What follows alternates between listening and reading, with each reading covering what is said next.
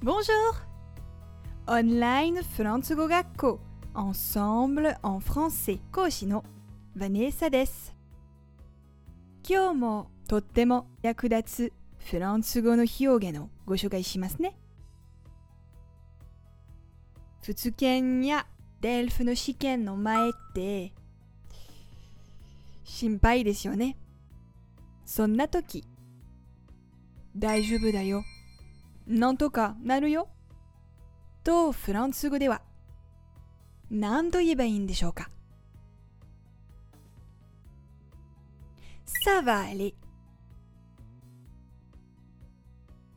Ça va aller. Ça va aller.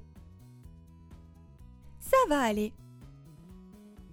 直訳すると、それは行くだろうですが、あれには元気だや順調だという意味もあるので、全体で大丈夫だよという意味になります。